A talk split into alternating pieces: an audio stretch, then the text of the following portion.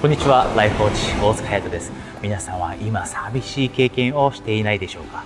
好きな人がなかなか見つからないということが理由で寂しい思いをしていたりまたは恋愛関係にいるのにもかかわらずなぜか寂しいと感じていたり。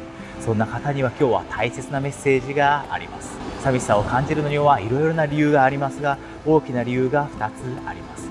その1つ目の理由はそれは人とのつながりを感じないからです。好きな人が見つからなかったり大切な人を見つけることができなかったり仕事に行って帰ってくるというその忙しい人生の中でなかなか人と心からつながることができない。それが理由で寂しさを感じてしまっている。そして2つ目の理由が自分のやっていることに価値を見いだせないということです。あまり好きではない仕事をしているためになぜ自分はこんなことをやっているんだろう。自分の人生は何の役にも立っていない。自分はいる意味がない。自分の価値なんて全くない。こんな風に自分を卑下してしまって自分とつながることことができない。それが理由で寂しさを感じてしまっている。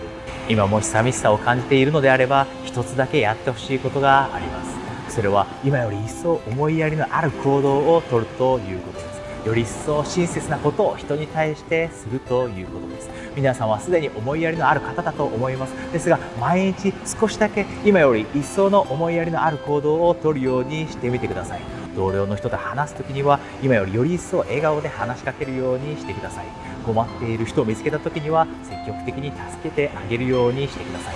友達が悩んでいる時には悩みの相談に乗ってあげるようにしてください。思いやりのある行動を通して周りの人に愛を与えてあげることで人とのつながりが感じられるようになるはずです。これができるようになれば皆さんはより一層人とのつながりを感じられるようになる。そして自分のやっていることが人に役立っていると感じることができるようになって少しずつ今感じている寂しさが薄れていくはずです。それでは次のビデオでお会いできるのを楽しみにしています。今よりもっと幸せを感じられるようになりたいという方そして夢や目標を持っていてそれを必ず叶えたいという方には私との1時間のスカイプでの無料コーチングセッションを差し上げます。